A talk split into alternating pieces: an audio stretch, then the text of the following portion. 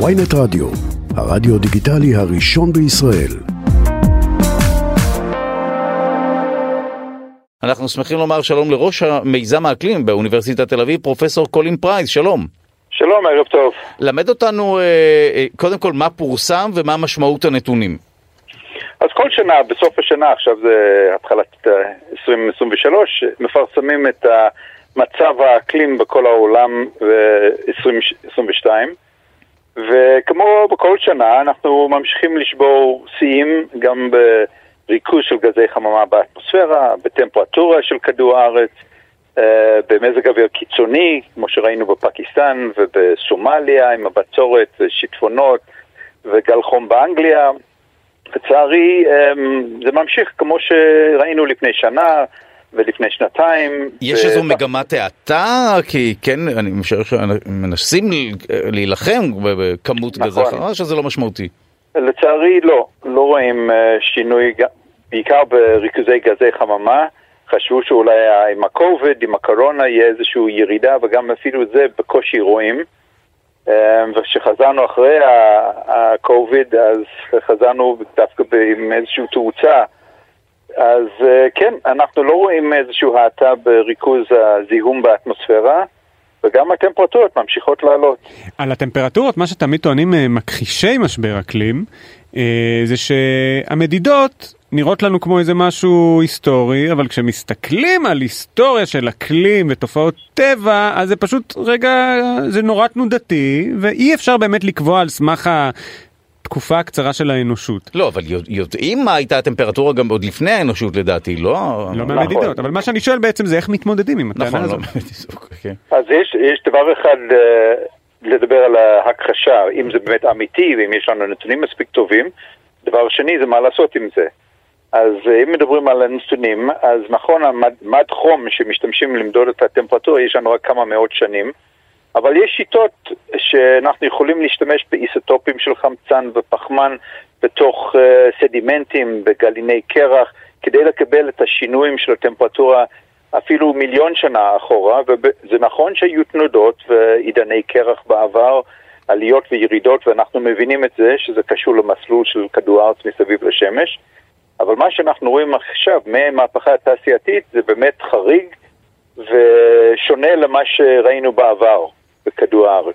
עכשיו, מה לעשות? זה דיון שלם על מה אפשר לעשות, וכמובן במקור זה להפחית את הפליטות של גזי חממה בתוך האטמוספירה, שזה בא בעיקר מיצירה של החשמל שלנו, אנרגיה שלנו.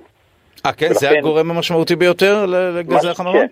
כן, השימוש בדלק פוסילי, פחם, נפט, גז טבעי, ליצור את החשמל שלנו, הרכבים שלנו, האוכל שלנו, כל האנרגיה באה מדלק פוסילי שמייצר סי או שתיים וגם מתאן מגז טבעי וגם מזבלות. אז אם אנחנו יכולים באמת לעבור, לעבור מאה אחוז לאנרגיה מתחדשת בתוך עשור, עשרים שנה, אז אנחנו פותרים את הבעיה, את רוב הבעיה. וואו. עכשיו, במקביל לפרסום הזה, אה, הופיעה ידיעה בוויינט לפני כמה ימים, שהחור באוזון דווקא עומד להיסגר, והמצב הוא טוב. בכל מקרה שוב, כשבילדותי החור באוזון היה מה שהיום ההתחממות הגלובלית, הוא היה מקור הדאגה, נכון. הקמת במצח שלנו. אז איך זה נסגר? אז נכון, אז קודם כל הם נושאים נפרדים, אבל באמת החור בשכבת האוזון זה דוגמה, שאולי אפשר ללמוד מזה, מפני שזה דוגמה שבשנות ה-שמונים המדענים באו לפוליטיקאים, לתעשייה, גם לאום, אמרו, יש לנו בעיה, יש חור בשכבת האוזון, שזה נוצר בעיקר כתוצאה מהגזי פריון או סי אף סי שיש במזגנים, פעם היו בכל מיני ספריים, נכון. והשתמשו בזה גם בעטיפות של מקדונלדס בשנות ה-שבעים ו-שמונים, והגזים האלה הורסים את שכבת האוזון, אבל הם לא משפיעים על הטמפרטורה של כדור הארץ.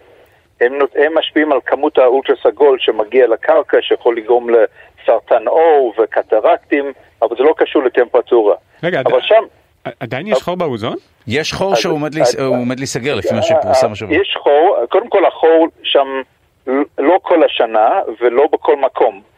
יש חור שבעיקר נוצר מעל אנטארקטיקה כל שנה בספטמבר-אוקטובר, זה כתוצאה מאוד גורמים שיש שם, אבל עם הזמן הוא הפך להיות יותר ויותר גדול כל שנה, והיום, אחרי כל ההסכמים הבינלאומיים שהראשון היה ב-שמונים ושבע, באמנת מונטריאול, אז אפשר לראות שזה כמעט, אנחנו מדברים על שלושים וחמש שנה, אנחנו מתחילים לראות את ההתאוששות של שכבת האוזון wow. ואת החור בשכבת האוזון, אבל זה ייקח עוד כמה עשרות שנים כדי לחזור למצב שהיינו בשנות ה-שבעים ו-שישים. אבל wow. הטבע, כן, הטבע כן יכול לתקן את, את הנזק שאנחנו עושים, אם אנחנו עוזרים לטבע.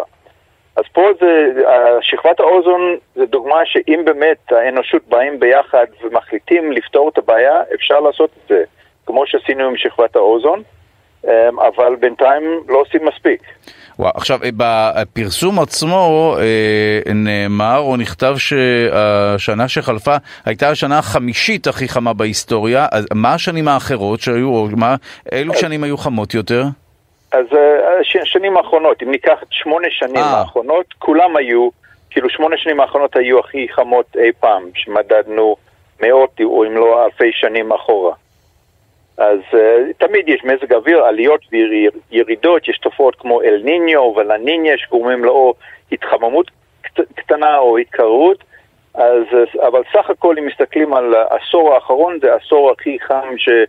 אנחנו ראינו כנראה עשרת אלפים שנה אם לא יותר. וואי וואי וואי. עשרת אלפים שנה זה די הרבה. אז אני, נכון, אנשים מדברים על מיליונים של שנים, אבל רוצים לשים את זה בפרספקטיבה, שכל האנושות, מהיוונים, המצרים, כולם הצינים, כל הציביליזציות שלנו התפתחו בעשרת אלפים שנה האחרונים. ולכן וואו. מה שקרה לפני מיליון שנה זה לא כך רלוונטי לבני אדם. כן. ומה שאנחנו רואים היום שבאמת אחרי שבנינו את הערים ואת התשתיות שלנו, את החופים שלנו, שהם היו פחות שאתה יציבים, הגובה של פני הים, הטמפרטורות, הגשם במשך עשרת אלפים שנה, אנחנו יוצאים מהעידן הזה של היציבות למשהו חדש, שבאמת לא יודעים לאן אנחנו הולכים, מפני שעושים ניסוי רק פעם אחת עם כדור הארץ ו... אף אחד לא יודע לאן אנחנו הולכים. אז uh, באמת זה הולך להשפיע בעיקר עלינו, על האנושות, um, ולכן אנחנו דואגים. טוב, תודה לך על הדברים. ראש מיזם האקלים באוניברסיטת תל אביב, פרופסור קולין פרייס, תודה רבה. בבקשה, ערב טוב.